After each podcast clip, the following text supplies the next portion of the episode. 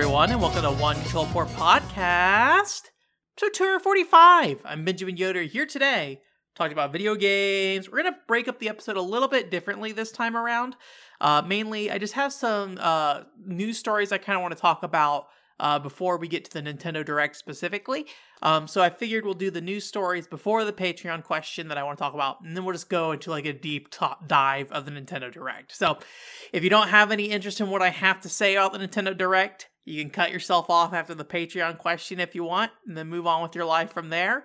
Um, but for now, I'm going to talk about the most important things about video games movies. Um, if you don't know, uh, we actually have like these community nights um, on One Control Port in the Discord channel, uh, run by uh, Space Galaga. He's Mr. T in the stream.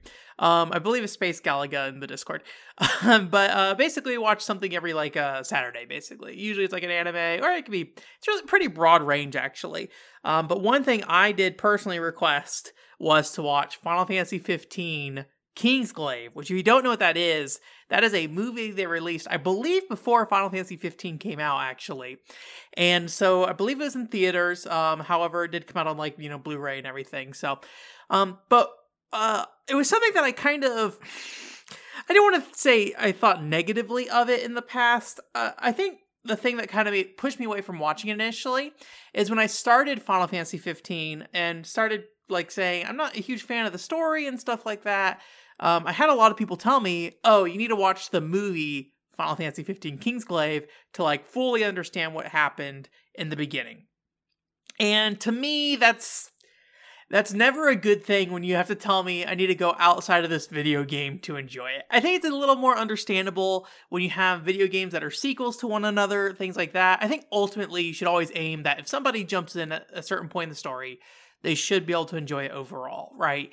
Um, I know there's there's limitations that are brought by that, so I can totally respect a game like Xenosaga Episode Two and Three that like do not care, right? They're just like, if you did not play Xenosaga Episode One, here's our giant encyclopedia entries. Like, who's gonna sit there? I I would be curious to know who the person was who was like, I'm picking up Xenosaga Episode Two, which in Europe was would be probably very likely, honestly, because Episode One and Episode Three didn't get localized. Um, and then they're like, I'm gonna read the encyclopedia entries to learn what happened in the original game. Um, and then now I'm gonna play Xenosaga Episode Two.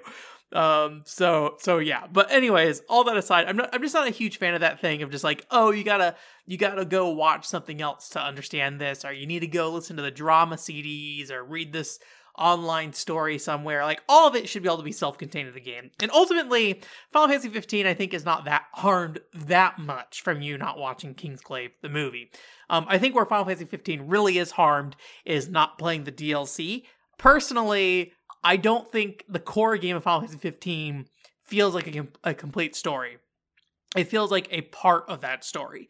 Um, I think it's once you add the DLC in, it definitely starts to then feel like, okay, this is this is the story they're trying to tell. And you know, it, it, if you just play like the base game, it's really weird because the characters will like disappear at certain points and be like, "I'm going to go do a thing," and Noctis is like, "All right," and then they just go, and then you're like, "Okay," and then they show up later and like, "Did my thing," and you're like, "All right, welcome back, I guess." Um, so the DLC shows you know when those characters disappear and when they come back, what they went through, and and things like that. Um, so so yeah, I think that's a game that, or Final Fantasy 15 specific, is a game that definitely benefits from you extending outside of it. But I, would say the core game itself for 15, personally, I'm not a huge fan of overall in general. But, um, anyways, the movie Kingsglaive. Uh, this is a movie that basically is set before the game starts. It shows you kind of like what happens as Noctis is leaving the town, right? or leaving his his kingdom. He's gonna go like get married, and then he's like on a road trip with his buddies, right? Um, because his dad sends him out on to go travel to some place to get married. So the story kind of tells why he sent him on that trip because he kind of more or less knew what was gonna happen or was very likely aware what was gonna happen, basically. Um, anyways, so uh, it's really just a tale about this one dude who's like a, uh, like an immigrant trying to kind of claw his way back up in the world and and also like help people, help his family, things like that. And um, you know, and then having loyalty to his king despite you know they're having a lot of reasons not to be loyal. And you, you see another character that this plays out where it could have gone the other way with uh, Libertus, where Libertus, like, it, it gets, like, fucking pissed when the p- king is like, no, like, I'm doing this, I'm surrendering in this war, basically. Libertus like, what, what the heck, dude? I censored myself that time, but not earlier. um, so um, yeah, and so basically, it's just a story about that conflict that goes on, and and and you know, if you played the game, you kind of already know what's going to happen for the most part.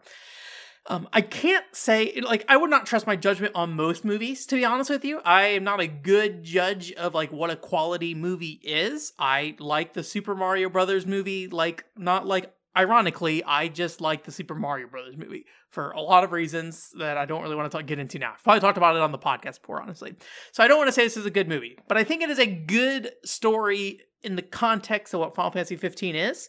And um, one thing I did really appreciate about it, and this is obviously something that came tied in later, but having completed a lot of the other DLC content, is um, I personally really liked Final Fantasy 15 um, Comrades, which is the multiplayer DLC for Final Fantasy 15. Um, as much as it's kind of content starved in a lot of ways and very grindy and and and you know just is, is not very well paced.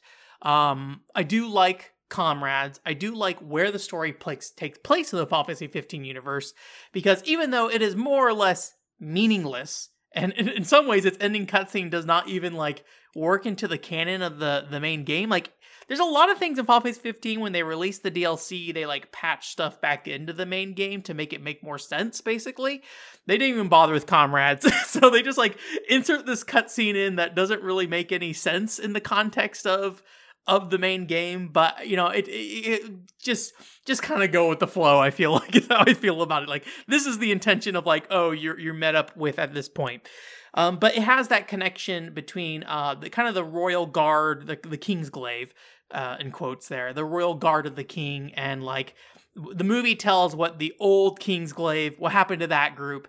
And there is one character, um, Libertus, as I mentioned earlier, who gets all like peeved uh, during the movie, who who shows up in that comrades thing as kind of like the the main dude of the King's Glaive now. Um, for reasons you could probably guess what those reasons are, but for reasons, and that is a connection that like I kind of appreciate that they made. Obviously, the movie came first for Comrades, and so they knew what they were doing. But I do appreciate that connection that they made there with that, and and getting to see this this this movie in the context of like, oh, this is kind of like the Final Fantasy 15 Comrades movie, essentially. Um, I I kind of appreciate it in a lot of ways. Um, but yeah, I think it was a good movie overall. I really enjoyed it. Um, or good. I mean, like I said earlier, I don't want to say it's a good movie because I don't know what a good movie is very well. Like like right. Um, but I, I enjoyed the movie. I think if you like Final Fantasy 15, it's definitely worth a watch. Um, is it required watching? Not really, but I think it is like a fun thing to kind of add on to the expanding 15 universe. So I think at this point, all I have left for 15, if I wanted to explore more, um, is the anime Brotherhood. I think it's what it's called. Um, and then also there's the books that came out. I'm not gonna read the books. I'm not much of a book guy. Not much of a book guy. Uh, I've never really read books. I don't know if it's one of those things where like school like beat it out of me kind of thing. I know some people like if you're forced to do something, it will prevent you from ever really getting into it because you have like negative associations with it. And I really feel like reading books for me is associated with school and one of my least favorite things about school being forced to read books I didn't really have any interest in. And and I think I never really gained an appreciation for books in a way that that uh, uh, in that way. Um, so I mainly stick with visual mediums, with anime, manga, video games, visual novels to some extent, all those things, right? So um, I don't think I'll ever read those books unless there's some other adaptation that happens with that. However, one thing I did find out, and this I was so surprised by this. So if you don't know, most of the Final Fantasy 15 multimedia like universe is dead at this point, right? Comrades is still online. You can play Comrades. Obviously, you can buy all these games and DLC and all that stuff. But they canceled like the last set of DLC they're gonna put out, and and they put those books out. And as far as I'm aware, those books are done. Um, so there was a mobile game, and this we're not talking about King's Knight. King's Knight is also dead, which was Final Fantasy 15 kind of related. They played the game King's Knight in Final Fantasy 15, and then they made a real King's Knight mobile game you could play, which was kind of bizarre. I'll be honest with you. Uh, King's Knight being like an old NES game, they kind of made a rebooted version of it for mobile. I, I don't know how like popular King's Knight is in Japan. I don't feel like in the West. I feel like it's that game people go like, oh, Square Enix made games before, or Square made games before Final Fantasy. Let's go look at them. And like King's Knight, you're like, mm, I don't know about King's Knight. I don't know about this game. it does not play great. Admittedly, I have not played it in a very long time. I do not even have my copy anymore. I must have traded it in because I have no idea where else it would have gone. Um, anyways, uh, so so they had that mobile game, they shut that down. However, there was another mobile game called Final Fantasy 15, I think New Empires or something like that. I don't remember for sure what the name of it was. This was like the most generic looking mobile game. It's made by like a random Western developer, and as far as I can tell, it's the only game they've they've made. And it like has very much that like, oh, like come save me, my lord kind of ad vibe to it mobile games have where it's just like they are kind of slightly leaning into some weird horny stuff at times with with the advertising and this game does that. Um and uh so the last ad for this game is like 2018 so it's been a while. However the game is still going and they're still updating it. I don't know what they're updating it with but they're still updating it and there's like a whole long review thread on i think it was like google play of people being like this game's so cash shoppy now I don't understand why anyone plays it anymore. It's all pay to win kind of thing. But I'm amazed this thing is still online and still going, and people are playing it apparently. I just I would never have thought. I would have thought that would have shut down along with all the other Final Fantasy 15 dreams. So Nomura's vision lives on in a crappy mobile game. It's not. I shouldn't say it's crappy. It's probably fine. Don't listen to me. Look at how I'm being like degrading of some random mobile game. It does not look good. I will say, but I've never played it. I don't know how it is. I'm sure a lot of people worked on it and put a lot of effort into it, and it's probably like a reasonable game. I would expect most video games are reasonable, right? We're not talking about Soul Brain and Lady Santa here or stuff like that. Most video games that come out with a name like Final Fantasy are going to have some basic level of quality to it. And it may not be as good as other like games that are like highly valued like in, in, in that kind of space but um it, it at least is probably a video game and it probably has some elements of fun with it maybe like totally average kind of like straightforward like boring in some ways so yeah i think i think uh, yeah so so don't be me don't randomly call video games garbage i don't i, I don't want to look Final Fantasy 15 New Empire fans, let me know what you like about it. Tell me. I'm curious, actually. That is actually something I would like to know, like how that game is.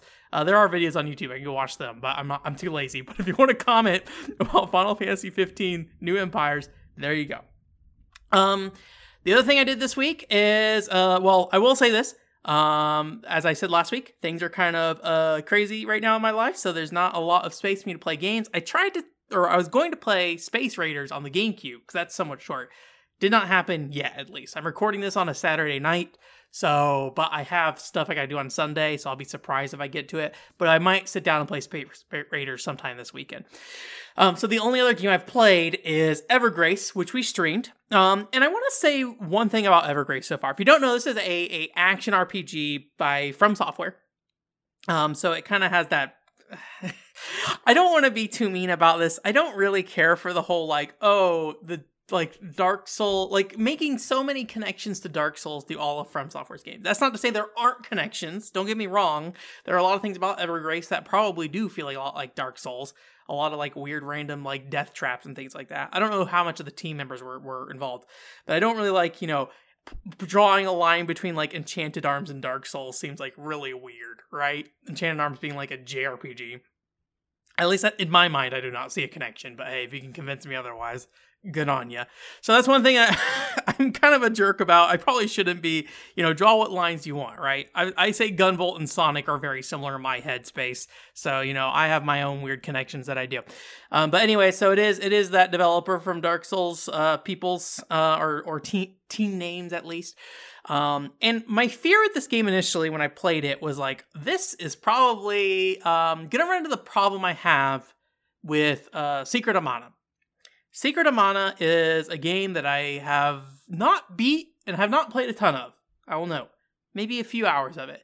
Um, but I do not like how Secret of Mana plays. Um, if you don't know how Secret of Mana plays, and there's a lot of other games that play like this, is you have like a meter, and when you attack, um, it drains that meter. So like when but when when you finish attacking, it fills up almost immediately. But if you sit there and spam the attack button, you do less and less damage.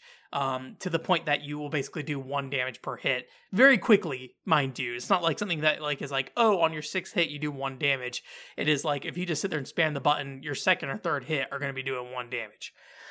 Um, so that was my fears that Evergrace had the same problem where I just feel like it's a lot of like stop and start combat because you're just kind of like smacking something then running back and smacking something and running back.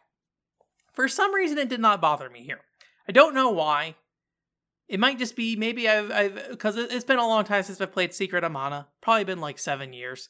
Um, maybe I've just come around to enjoy it. But there is like some neat strategy to just like attacking, backing off, attacking, backing off.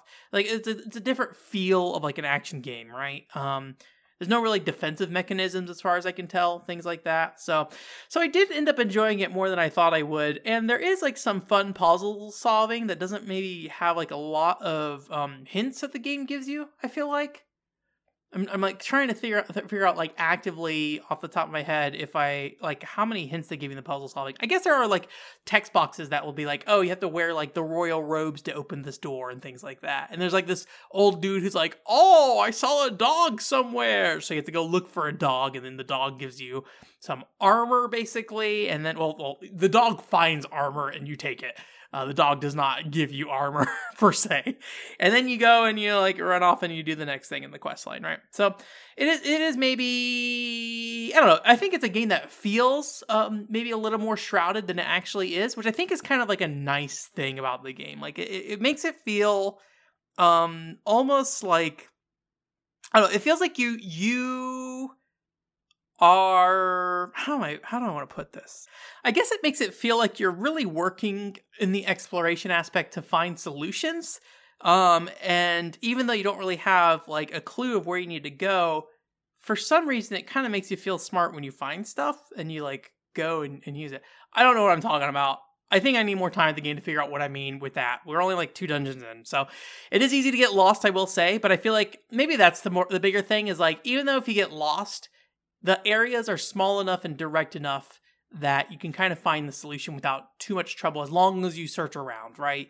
Um, maybe that's what I mean, but either way, um, I am enjoying it so far, and I'm glad I'm enjoying it. I I always, you know, I don't let it change how I talk about a game, or at least I try not to, right? Um, you know, what goes on in your mind and things like that. It's a whole other thing. That's why you disclose you know, um, um, you know, like say for example, like Inti Creates paying for my my hamburger. That's why you disclose that that when you talk about a game because it's like even though this really doesn't like in my mind matter that much, you know, maybe someone could look at it and be like, oh, the CEO of Inti Creates is nice to you, so therefore, you know, that changes your your opinion and like subconsciously subconsciously maybe it does.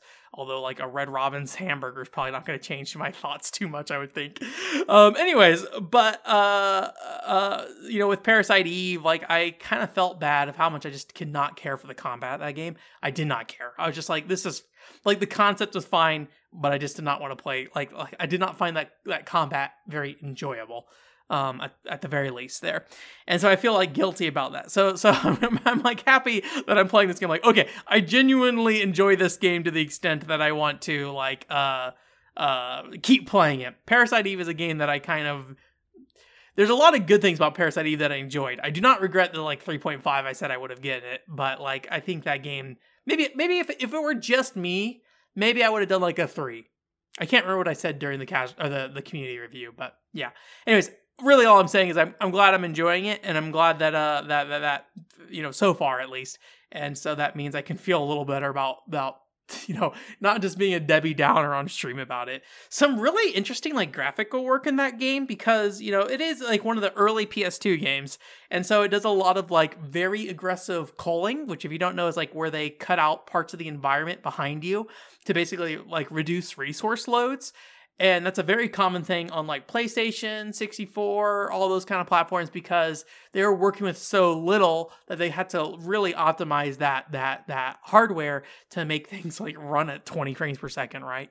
Um, and in the case of this game, it probably didn't necessarily need it. It seems to run very smooth as far as I can tell. And it's not maybe like doing a ton with the PS2's hardware. Maybe the game itself did need that optimization before they, you know, put it out. But it feels like a game that's built with that PS1 optimization in mind of we're going to cull everything out behind you. It's not super clean. It does happen like when you're walking, you can see like the ground disappear behind like on the as it goes off the screen sometimes. I actually thought it was like my PS2 glitching out initially, but once I realized what was happening, I was like, oh, this makes a lot of sense. There's also some trees with like some lighting coming through, and the like lighting is attached to the tree itself in a lot of ways in like these weird strands. So you can kind of tell that it's just like this stretched, like opaque texture they have coming off this tree stretching down. As you get closer, that texture disappears essentially. So it's really interesting to see that kind of thing uh, so early on on the system and, and people trying to figure out how to make that kind of lighting work because lighting, especially in that era, you know, was typically, I don't think, dynamic. It usually was just like we baked it into the environment in some way or another, whether that be little literal hanging textures in the world or like, you know, the lighting being baked onto the texture itself and things like that. So Anyways, Evergrace, pretty cool so far. Um, it is like a 12 ish hour game, so I think it'll take about uh, a month probably for us to get through. Not quite sure we'll end up playing next, although one thing I might try to do, especially with now that I have a new PC, is uh, sit down and play some Dojin games on stream. What I'm thinking what we'll do specifically is uh, go through a university disc. Now that can present some problems. I'll say why. Um, but with going through a university disc, you know, they basically have all the uh, by university, I mean like you know, literally student project discs. I got some at Comiket for various years, and but on those discs, they typically have all their previous student projects from previous years. At least on, on the discs I have, that seems to be the case for multiple universities. Um, and so uh, I would like to go through maybe like one university's disc and just like really focus on it and just go through those games individually. Are they completely shallow? Yes. Is it going to be a nightmare to set up because every game's going to be handled differently? Absolutely. Some of those games at some point are going to get so old that we can't run them. I think there was one disc I had that went back to like 1999, which like super like cool props on them for like including everything back to then. But you know, getting that to run on a Windows 10 machine is probably not going to go so great. So, so we'll see. Uh, my Windows XP machine is still rotting in the corner over here. At some point, I'm going to figure it out. It's just been so busy. It's been so busy. I, I feel super bad about the channel content. So if you are just like, Ben, where is stuff? Where is the content? You know, I, I, I do apologize for that. Um, I know the streams and, and podcasts are not always what people want, but I'm going to try really hard to get stuff done. Um, and also, you know, it should be worth mentioning, I'm probably not going to have much throughout February, unfortunately. So, um, I will try to do like a new Patreon post. I think what I might do with the Patreon is like uh, flatten out the payment uh, p- plan again. Originally, I dropped it back down to two at some point. Then I mix, put it back at three. And I think I'm going to put it back down to two. Um, and just include the uh, um, the behind the scenes content at the five dollar level as well. So you get the three dollar, just like here's my my little amount of the amount that I provide for you know the basic thing, and then there's the five dollar level that will be you know all content. That's what I'm thinking. It's not that way yet, though. I will say. I was thinking about transitioning to Patreon, but let's do news. let's do let's do the news here real quick. Uh, basically, there's two stories I want to talk about. These happened separately from the um, Nintendo Direct. Um, so one is that the Google Stadia uh, platform or whatever is basically, I think they've already mentioned this before, but they're basically de-emphasizing that uh, Google is now, and so basically it sounds like they're not going to go forward with like really like trying to push Stadia as a gaming platform. It sounds like the service will remain online. It's just they're not really going to be doing a lot to support it, unfortunately. Um, I'm not surprised by that. I don't think anybody was after the launch. Um, but one thing I do want to say about streaming stuff in general um, is, uh, you know, I think I think what we're really waiting on with streaming is just finding a model that works, and then a a you know a publisher essentially who um, has the software library to to you know really push that. And I'm gonna guess that's probably gonna be if I were to guess right now, especially with like Game Pass and everything, maybe that'll end up being Microsoft in the future.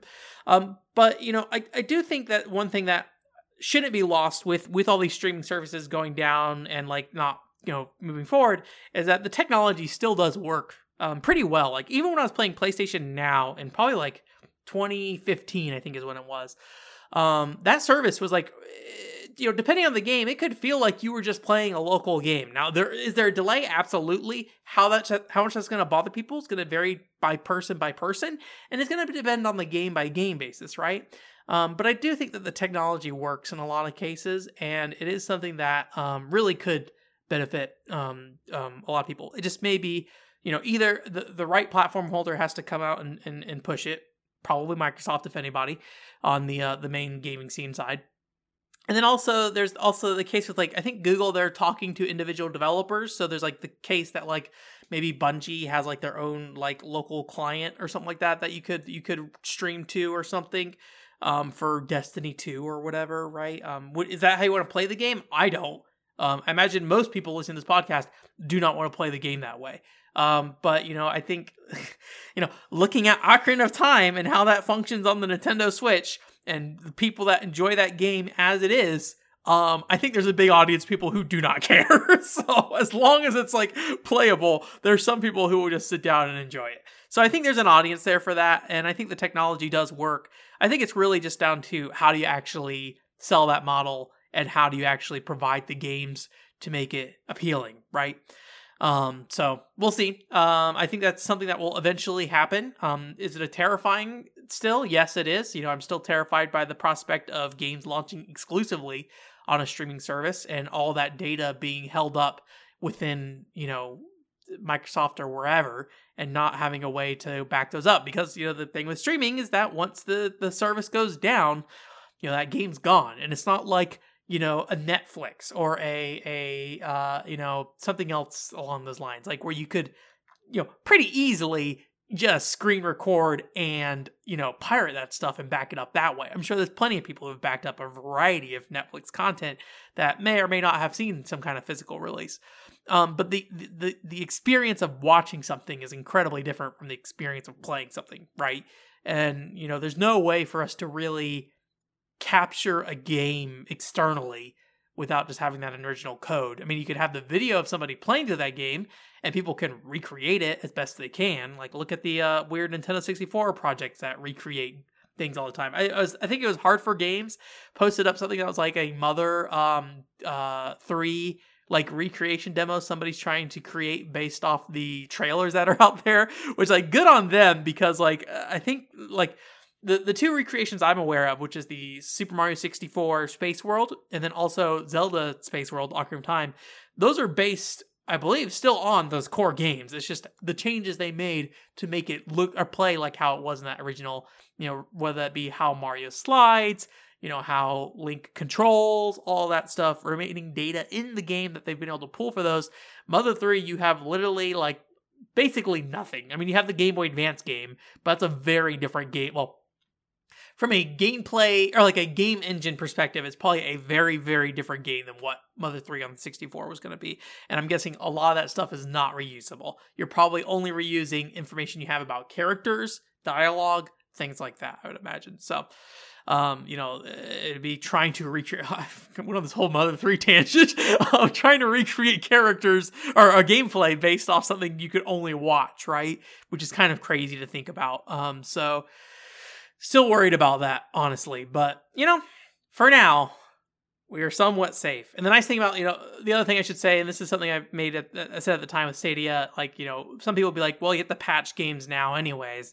Um, yes, but with patching games, data still gets installed on the individual's PC.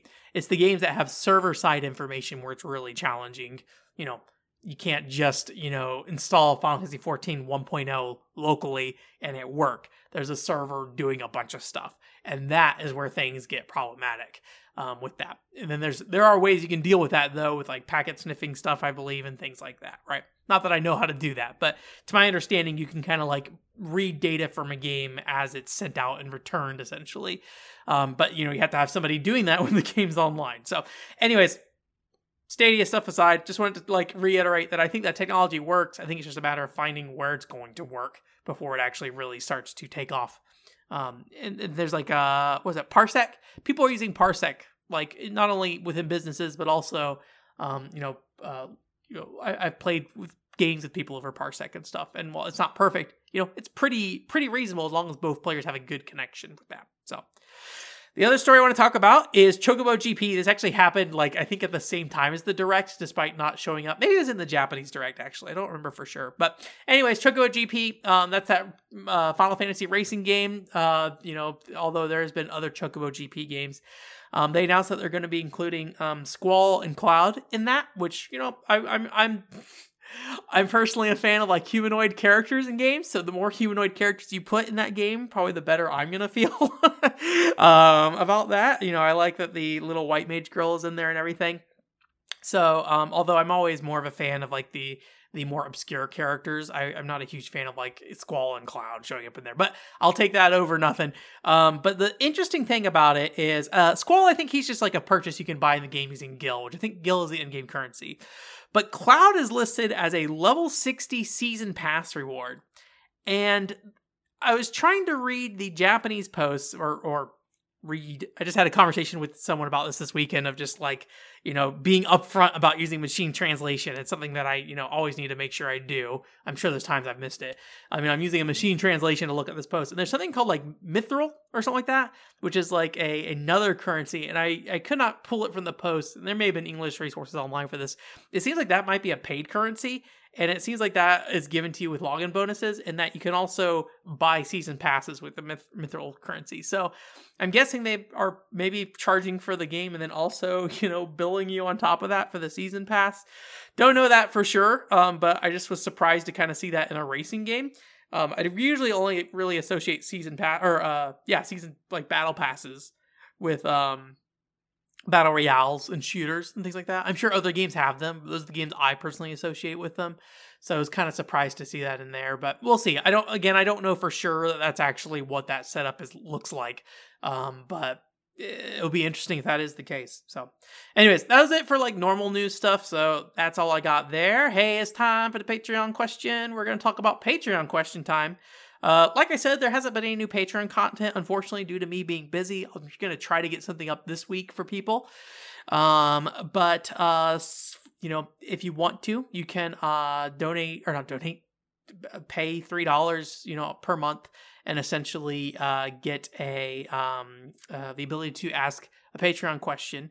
Um, and then also there's the $5 reward level that gives you bonus content. So, um, and the ter- two current Patreon people, I forgot to list it out last week. Um, it is uh, somebody listed as discreet. I don't know if that's like uh, that is if you set yourself to like anonymous, if that's what it says, but they're listed as discreet. So I'll say thank you, discreet person. Um, and then also Paul Daniel is also still a contributor as well. So so they're my two Patreon contributors right now. However, neither asked questions, so we get the level up skip question. If you don't know, this is a question pulled from a website about how to talk to gamers. and so I was like, well, I'm probably not going to get Patreon questions anytime soon. I have not really advertised the Patreon super hard because I have been really busy, unfortunately. Um, so so that's part of the reason why as well. Um, but uh, you know, if you want to ask Patreon question, you can do that. But since I don't, um, I'm pulling questions from this website. And the question I got for this week was um, Have you ever had to stop playing a game because it was too scary? Now, I'm gonna talk about this in two ways. I feel like I always make caveats with these these questions, or at least I like say like I'm gonna answer it a different way than how they ask me. Um, I want to answer with, with two questions. Um, one from when I was a kid, and then one that's a, uh, not that recent, probably about like ten years ago or so. Um, but but probably the most um, scared I've maybe not scared, but you know, for the context of this question, let's just say scared. The most scared I've been playing a video game in my adult life. Um, so when I was a kid, this is a really weird one. Um, I was playing Star Fox 64. I had beat Star Fox 64 multiple times. Uh, you know, I've gotten the secret ending and everything, all that stuff. You know, where you go and fight Andross and and he becomes a brain, all that stuff. I don't know why this happened, but at some point after playing Star Fox many a time, I got really scared of Andross. And I'm not sure why that happened, but suddenly I never wanted to fight Andross. And maybe part of it was also like I did not like the encounter that much or that last section. It may have been the atmosphere of that part of the game. But for some reason, even though I beat it many times, me and Andross weren't weren't talking at the time. So what would happen is I would get to the tunnel sequence when you're flying into Andross where he's talking to you, and I would just fly off to the left and crash myself in the wall and kill myself, and then I just start the game over. I have no idea why that happened. It was very bizarre to me, um, but it happened. I was probably like nine, maybe, so eight, nine, probably. Uh, I think it was like shortly after Ocarina of Time came out, so probably within that range. Um, so that was as a kid. Um, I tr- I'm trying to think if there's any other like games that scared me as a kid, but usually, uh, Resident Evil spooked me a little bit. You know, I but I was watching somebody play Resident Evil, and then and then like uh, I just was like, you know, got spooked at night, and then was like, I think I hear things outside and all that stuff. So as an adult, I played a game called Yume Nikki, um, and Yume Nikki, I would say, is not really like your standard spooky game. It's not like trying to do jump scares and stuff at you. It is all atmosphere. And there's a couple parts of that game that are maybe a little more scary than than usual, but for the most part that is a game that builds tension and then it never releases. It is just pure tension all the time. When I'm playing it in, in the, with like a light on behind me, perfectly cool. If if but like I tried playing it without the light on once, that did not go well. I was just like I want to turn the light on desperately.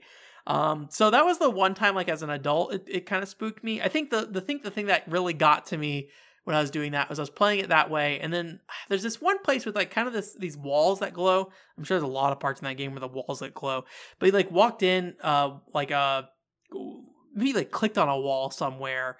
And it would like warp you into this room, and there's just like this giant face that would slowly fade in, from what I recall. Um, and I remember that being like really unsettling.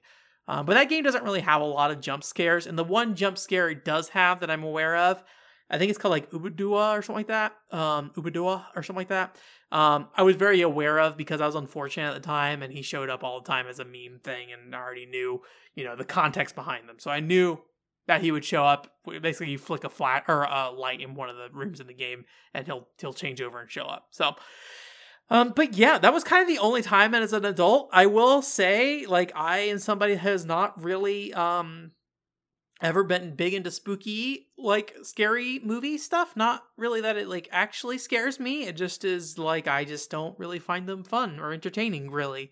Um, jump scares are something that I think is kind of more annoying than anything. Um, I think if you go watch my Resident Evil 7 stream, I kind of spoiled myself in that regard. I spend a lot of time just thinking about where jump scares are, when they'll put them in place, how can you, you like abuse them and do weird things. Like, you know, I always talk about the one time you're walking up the staircase and the lady grabs your arm. And then, like, if you turn and like face the wall where she grabs your arm, she literally just like phases through the wall. Not in like a like, oh, spooky horror game, she's a ghost, phases through the wall. The developers just have her fly through the wall as like a you, you're probably looking at the door, so you can't tell this is happening. And so you see her like fly through the wall and grab your arm. So stuff like that, where I'm just like, hmm, let me see how I can break this and like like not have it play out how the developers want want it to play out. I'm a little bit of a spoiled sport in that regard. So spooky games never really been my thing personally. So Anyways, that's it for the Patreon question for this week. Thank you again for the Patreon donors. Um, again, if you want to ask a question, uh, feel free to go ahead and do that. I post up a post on Patreon every uh, Monday at like 3 o'clock in the afternoon Pacific time. Uh, but you can comment on it any time in the week. And as long as it's not like on Friday night, I might miss it on Friday night, depending on when I record the podcast. Um, but, uh, you know, or anytime earlier in the week, we'll, you know, I'll probably end up using it as the Patreon question. So, yes. Now it's time. Time for everybody's favorite thing in the world. I feel like I feel like the Nintendo Directs are just like probably the most um when it comes to all video game events that are not like general ones, like you know, uh Summer Game Fest, E3, things like that. Um Nintendo Directs feel like the most impactful. I don't really feel like I see the same enthusiasm for State of Plays and whatever Xbox's show is. Like the fact that I don't even know what Xbox's show is, it says like another thing with that. Um, but uh, I, uh, you know, maybe it's just different audiences, right? I'm probably more aligned with Nintendo fans, and so that's what I see on Twitter and stuff. So, but it does feel like Nintendo Directs are definitely some of the most impactful. Um, I always come into it without any expectations in hopes that um, I won't be disappointed. However, the one thing I did think about before this, you know, this was a, a Nintendo Direct aimed at the first half of 2022 releases. The one thing I was not really hopeful for of but thinking that this is probably the last time it could be announced realistically. I mean, it could they could do it whenever they want. Um, I was like, this is probably the last time we will have a, a real legitimate chance at Buddy Mission Bond being localized into English. I think if they're not saying it's going to be for the first half of 2022, um, it's probably not happening. That's not to say it can't happen. I just think, you know, it's been a year since that game came out. And if Nintendo was interested enough, they would do it. Maybe Koei Tecmo does it later or something along those lines. You know, maybe they, they go ahead and publish it on their own in the US. Uh, but at this time, I don't think uh, it's going to happen. I'll be I would be very happy if I'm wrong. Uh, but it did not show up in this Nintendo Direct, so there we go. Nintendo Direct already ruined. um, but no, no, this is a great Nintendo Direct in a lot of ways. Um, some of these things, you know, probably don't super apply to me all that much, but are, I think are really interesting to to to hear about overall. Um, when it comes to old video games, probably the lo- like least interesting is Earthbound is coming to the Switch. Um, um, what's it called? I forget what it's called. Nintendo Switch Online. Earthbound's coming to that, uh, which is that Super Nintendo RPG everybody loves. Uh, that's kind of set in like America kind of thing. Although I feel like most people know what Earthbound is. Um, and then also they're bringing over Earthbound Beginnings, which is the original um, game that came out on the Famicom in Japan called Mother. Earthbound is called Mother 2 in Japan because it's the sequel. Um, however, if you did not know, um, I'm, I'm, guessing this is pretty common knowledge. Uh, Earthbound uh, for the the NES was, if not completely localized, uh, very closely finished. Um, and that was something that was leaked out. There's prototypes that came out about it, and like like I played that game, you know, well before Nintendo officially released it in the U.S. I did buy the Wii U copy when when I did when that came out, even though I'd already played it because I wanted to show my support for that because I played through all of Mother One or Earthbound Beginnings uh, I've never played through Earthbound. Weirdly enough, I just went. I went for Mother One, and that was the one. And I was like, okay, I'm good. I don't know why that happened. Probably just different changes in game taste and stuff. You know, like Mother was one of the first reviews on the the the um website, and that was when I was very much a more typical Nintendo fan. And my idea of like an obscure Nintendo game at the time was probably Mother One, and Earthbound actually probably. But I think that was just it was just a different time, right?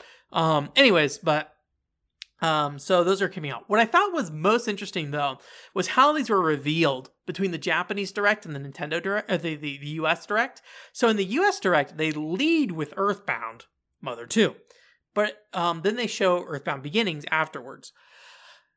In the Japanese Direct, they lead with Mother One, Earthbound Beginnings, and then go into Mother Two, Earthbound. Um, so I thought that was kind of like a weird switch. I mean, it makes a lot of sense. Earthbound is what's beloved here in the US, not so much Mother One. Earthbound Beginnings. I should probably just stick with Earthbound rather than sit here and jump between names. Um, but I, I do think it kind of shows just like how how the emphasis is so much on that second game here in the U.S. Where where in Japan it seems like it is it is more of um, I don't know. I, I mean obviously I can't speak for Japanese retro gamers and stuff, but I do feel like there might be um, I'm gonna I'm completely talking about ass right now, just so you know.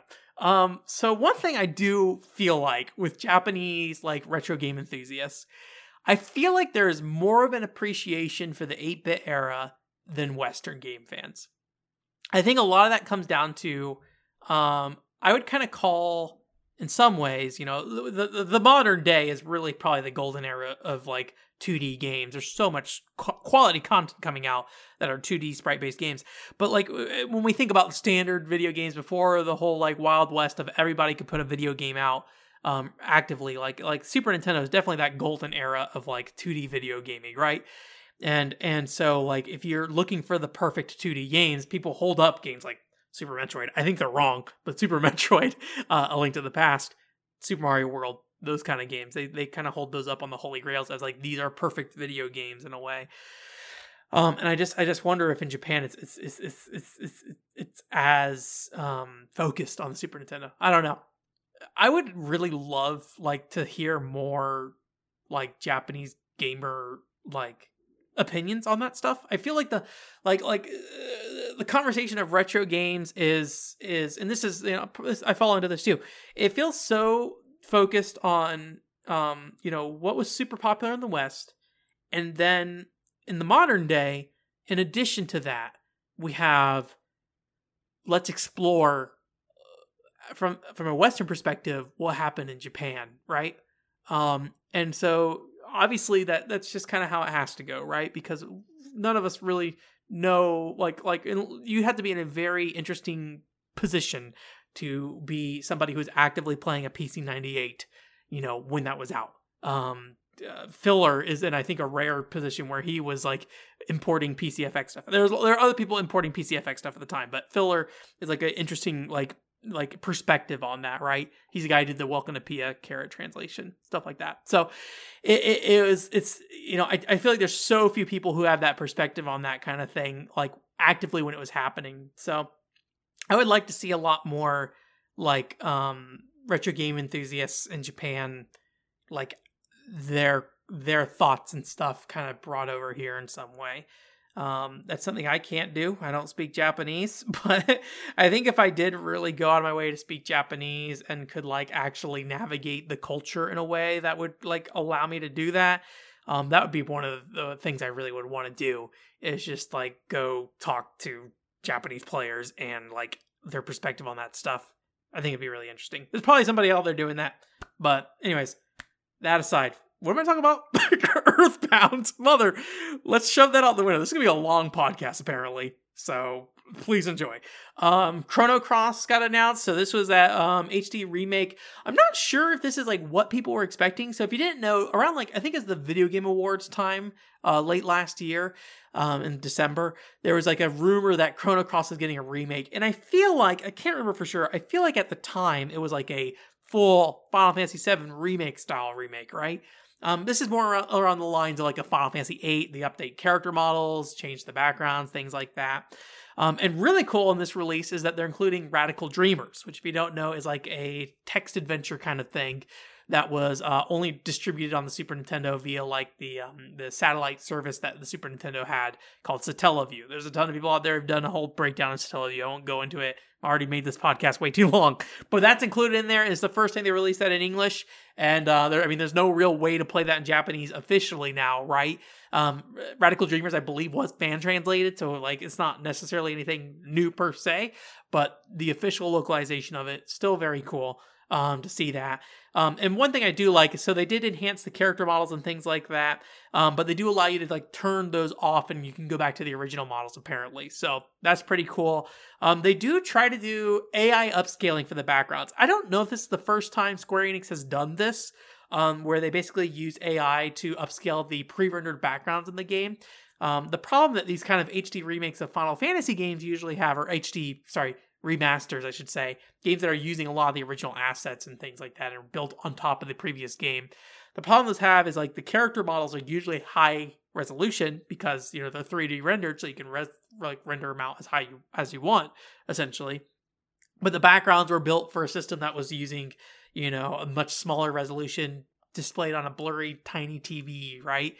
And um and so they they just do not mix well when you put that on an HD display running in 1080p.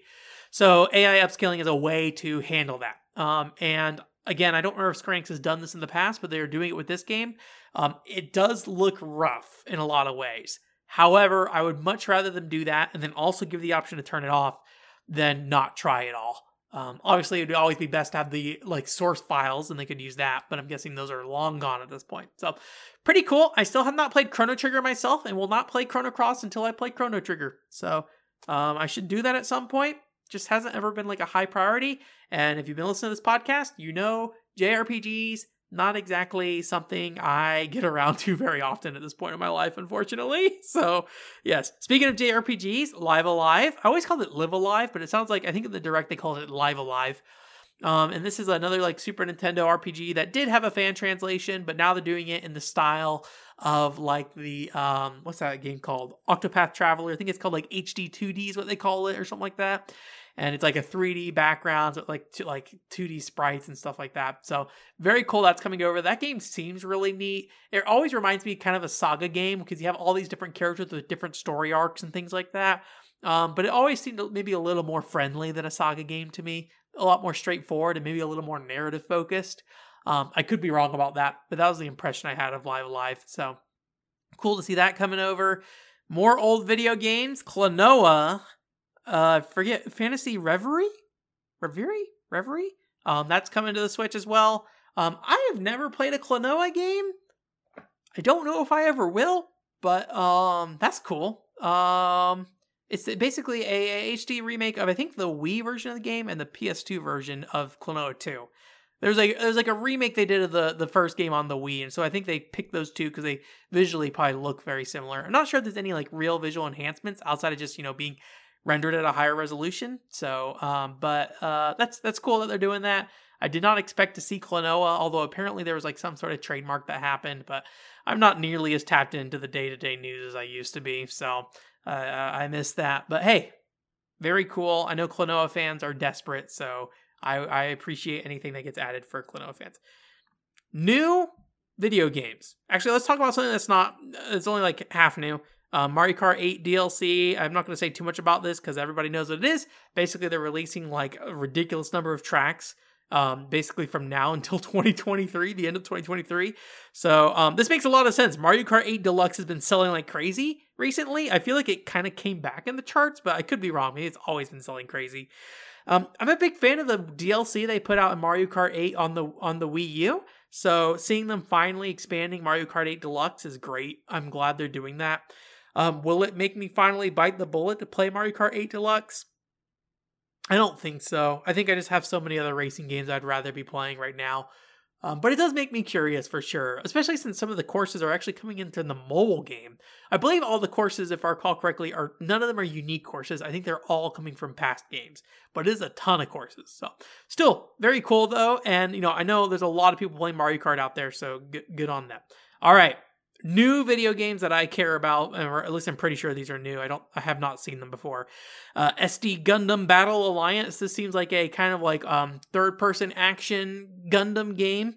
Uh, I'm a big fan of these like third person action Gundam games. I just never play them. I think kind of a big barrier is that I would mostly play them with other people, and I've had a really hard time getting other people to play them. Um, like the Gundam Breaker series, right?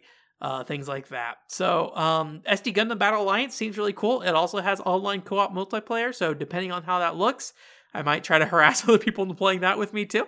Um, but yeah, it's like a third person Gundam game. And uh, I think Gundam Breaker, if I recall correctly, is more like Gunpla. So, you like switch out parts and you like you get parts from enemies and things like that.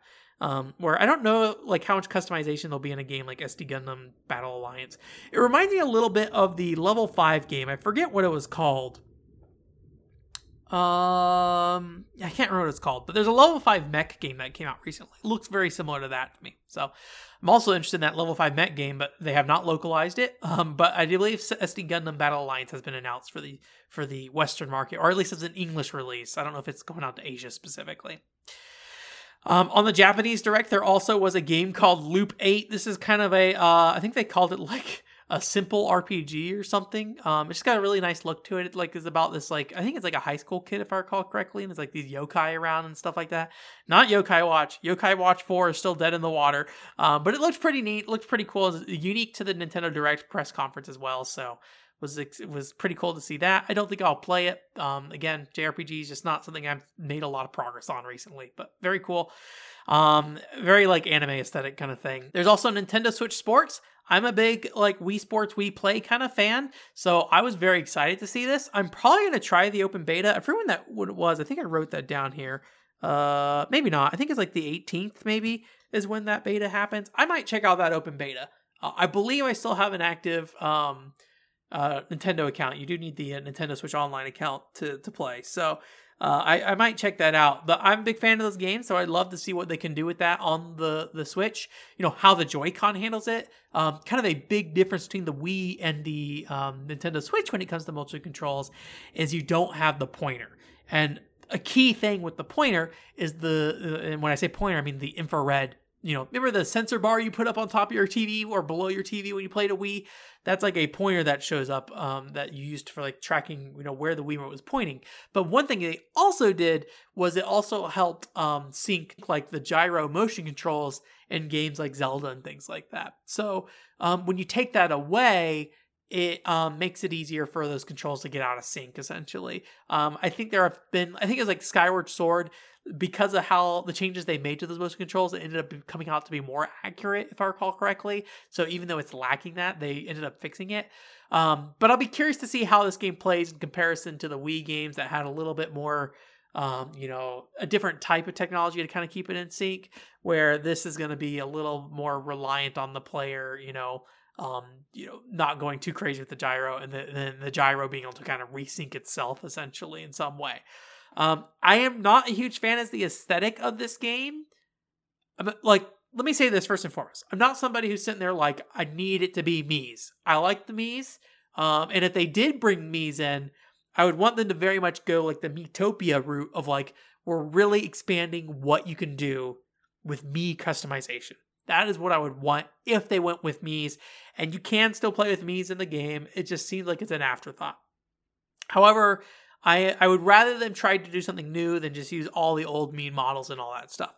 So, and they are trying to do something new. So I prefer, uh, do something new. So I do prefer what they're doing with that. Um, just something about the style just does not sit well with me, and I don't know what it is. It's pretty funny because I recently, like last podcast, just praised uh uh curling or what's it called? Is like let's let's go curling or something like that. And i was like i kind of like how weird their character models look in terms of like they're just very bland and plain. And then now that nintendo's doing it, i'm like i don't know about this. I don't know.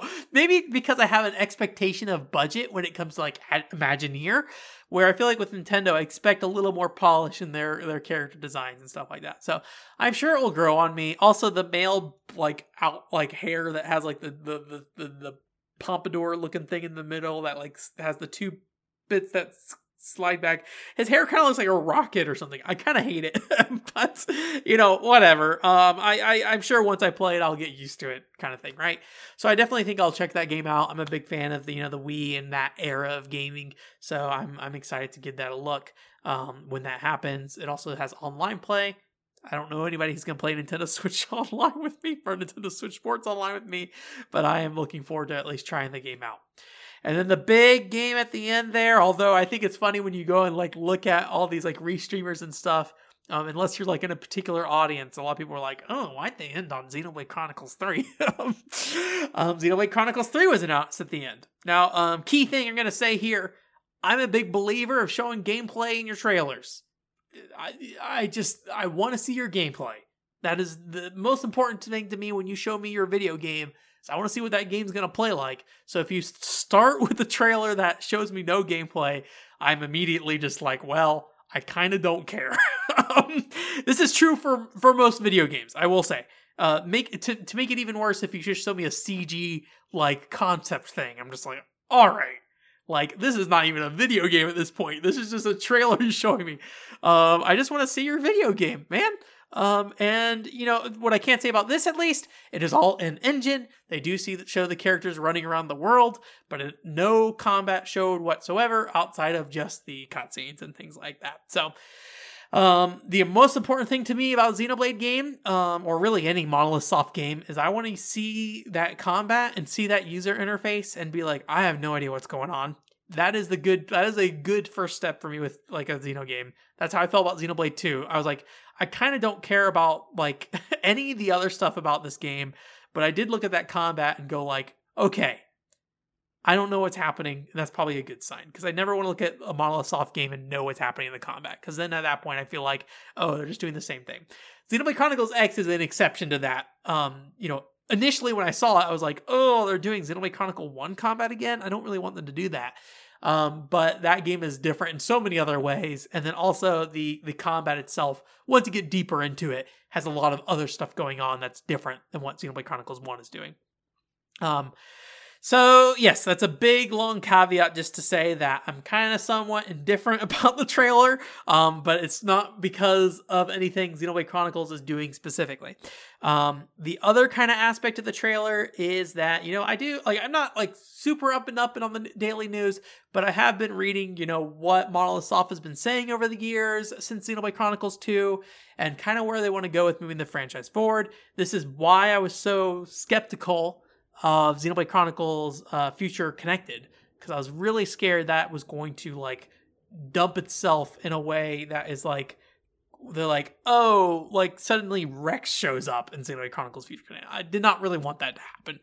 Um, for for a lot of reasons. I won't get into it. I've complained about this enough with, with Xenoblade Chronicles and stuff. Um, but let me see what I liked about it. Um, so I like that this is kind of like what seems like a melding of a lot of the Xenoblade Chronicles, like um, not only aesthetics but also world design and things like that. It feels like it has the scale of Xenoblade Chronicles X in a lot of ways.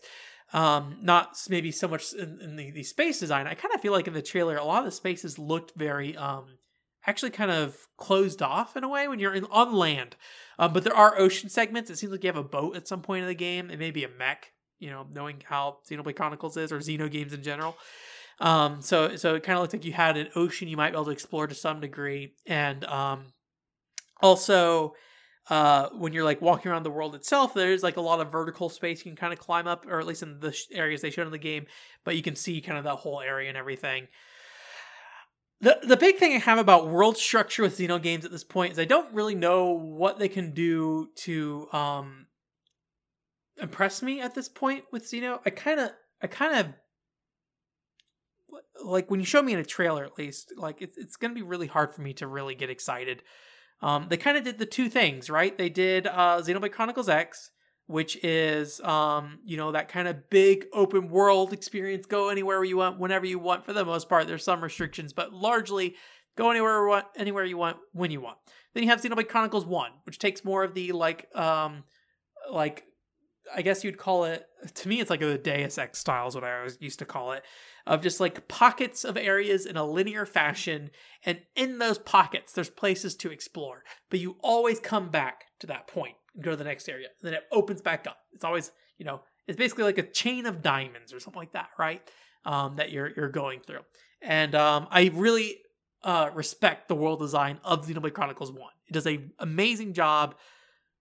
I should specify it's been a long time since I've played Xenoblade Chronicles 1, but it, it, it does a good job of leading the player through an environment um, despite it being open and drawing their attentions to different landmarks to kind of pull them through an area. And no matter what path you go on, there is like a set of things that are interesting along the way. And it creates, you know, probably a limited set of paths, honestly. I mean, you can go wherever you want, like, you know, as you go up it, but, you know, w- what naturally draws your eye in a way that, that, you know, probably makes a lot of sense of why Breath of the Wild has that same design philosophy to it of just like what's drawing your eye all the time um, because Monolith did a lot of work on the open world aspect of that game, right? Um, and that's what Xenoblade Chronicles 1 does really well, and I believe Torna, the Golden Country, does a very good job of it too. Xenoblade Chronicles 2 does not do a good job of it. I think Xenoblade Chronicles 2 is a claustrophobic mess. um, it's it's not only very small in terms of area design, um, there, there are big scales, but it, it is very limited in a lot of ways. Um, but it doesn't feel like a world that flows. I feel like you just kind of end up in weird spots of the world and none of it really leads into where you want to go a lot of the times. And especially early on when they didn't figure out like how the mapping system worked um, until they patched it down the line. Um, it, it was very difficult to navigate that world. Once you had the a proper waymarker system, that fixed that. But um, you know, that was the way like the, the actual user interface that that was doing that, not like how how the world flow and when you move through it. Um so that is something that like I need to I don't know they kind of they kind of got it both ways right and then they messed it up once and then i'm like okay where do you go from here with that um so maybe it's some kind of mix of the two i don't know um, I, I just don't know what to be excited about in the world design. What I want, honestly, more than anything, is I would really like to re- return to form with dungeons. I love Baten Kaitos' dungeons design, and I would love to see a return to that game design in a lot of ways. Um, so I don't think that's going to happen. Um, it would be lovely if that's a part of the game, though. I will say, but like dungeons are just not a big thing in Xenoblade Chronicles games. Xenoblade Chronicles games specifically, there are moments that feel like dungeons for sure, but just the design of them does not feel like a Baten Kaitos or I believe Xenosaga had a lot of similar dungeon design as Baten Kaitos, but I, it's been a long time since I played Xenosaga, so.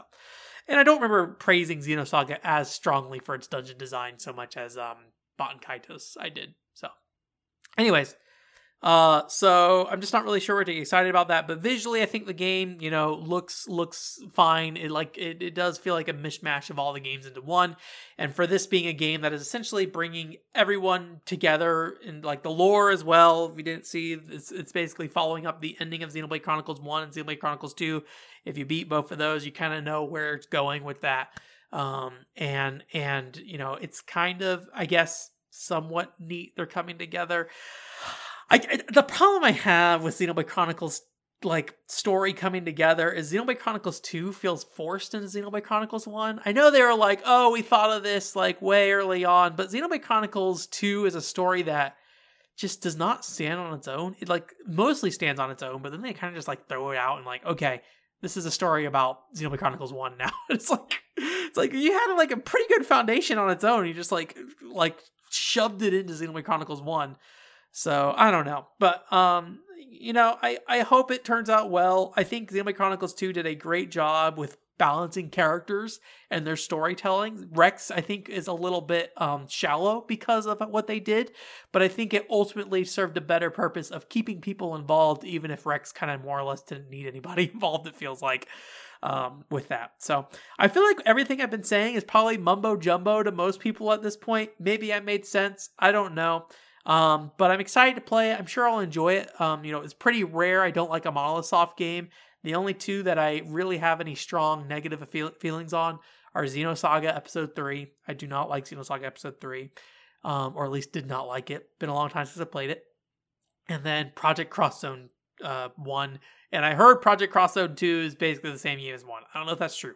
But those are the two, like, poo poo Monolith Soft games I, I don't like like that much. Um, I would always want a new IP first and foremost. I think Xenoblade, or I think Monolith Soft does its best work when they're starting fresh, and thankfully, Xenoblade Chronicles Two is a game that even though you know it does have that name and it has some ties to Xenoblade Chronicles One, um, it is a game that felt like it was starting fresh in a lot of ways. Um, and I really hope Xenoblade Chronicles Three feels the same. I really hope this game feels like it is starting from a new mechanics perspective when it comes to Xenoblade Chronicles, and and I, I wish story as well, but I don't think it's going to go that way with story. But you know, I, I'm somebody who Monolith Soft stories are are are not super big for me. Characters are what matter to me. You know, the character arcs, all that stuff. That is what I care about in those games, if, if for for storytelling at least. Um, and then the combat. That is the other big thing. So, so there's still room for me to really like this game, despite all my complaints about Xenoblade Chronicles 2. I still love that game. It's a great game. Uh, maybe I shouldn't say it's a great game. It's a game I very much enjoyed. There are a lot of problems with that game. Torna, the Golden Country. Now that is a great video game. Um, anyways, I do want to try to finish Bringer before this game comes out. Don't think it's going to happen, but I would like to set that goal for myself. So that would probably put Monster Hunter Stories yet again to the side. Not that I was actively playing it. It's just I tried to actively play it and it didn't really work out. So Anyways, that's the Nintendo Direct. I think a really good show overall. Um, you know, admittedly, I'm a Xenoblade Chronicles fan, so maybe if you're not a Xenoblade Chronicles fan, not a big deal. I mean, they showed off Kirby and stuff like that too, so I think a lot of people were excited for for what was coming out on the Switch in the first half of this year. Xenoblade Chronicles 2 is coming out in September. For some reason, those games keep hitting September. So, or Xenoblade Chronicles 3. Thank you, Ben. Get the name right. Uh, that's coming out in September. So, yes. Anyways, that's it for this week. Thanks for coming. OneController.com is the website. As I mentioned earlier, you can subscribe to the Patreon and ask a question for next week. You also can get bonus content like podcasts and article readings um, through that as well. Uh, in terms of content that happened, um, there was a Cabela's uh, Survival Shadows of Katmai casual review that went up last week. So if you didn't check that out, please do. Um, in terms of what's coming up this week, unfortunately, things are on hold, um, mainly because I have that panel that I need to really make a tweet about um, at Level Up Expo. I'll be doing a panel at Level Up Expo. I still have not finished it. I need to do that. That is going to be my main goal for tomorrow is to get that as complete close to done as possible. Because unfortunately, right now, really until March, I'm not going to have a ton of free time. So I got to get that thing put together in a way that I feel confident enough to present it. Um, and then hopefully, starting March, we will be able to go forward with things. I know I've been promising stuff since like October, so I don't want to say too much. I appreciate you guys sticking through this with me though and and helping me like, you know, just exist for a while. um, um, but you know, Valkyria Revolution video has gotten a lot of traffic recently. Don't know what's up with that. Cannot figure out where that's coming from, but cool. I'm glad. That's uh, I like that video. Um, but anyways, so so yes, but uh, that's gonna be it though for this week. Thanks for coming. Hope you guys have a great week. Uh, Evergrace on on on Thursday at 7 p.m. Pacific time. Bye.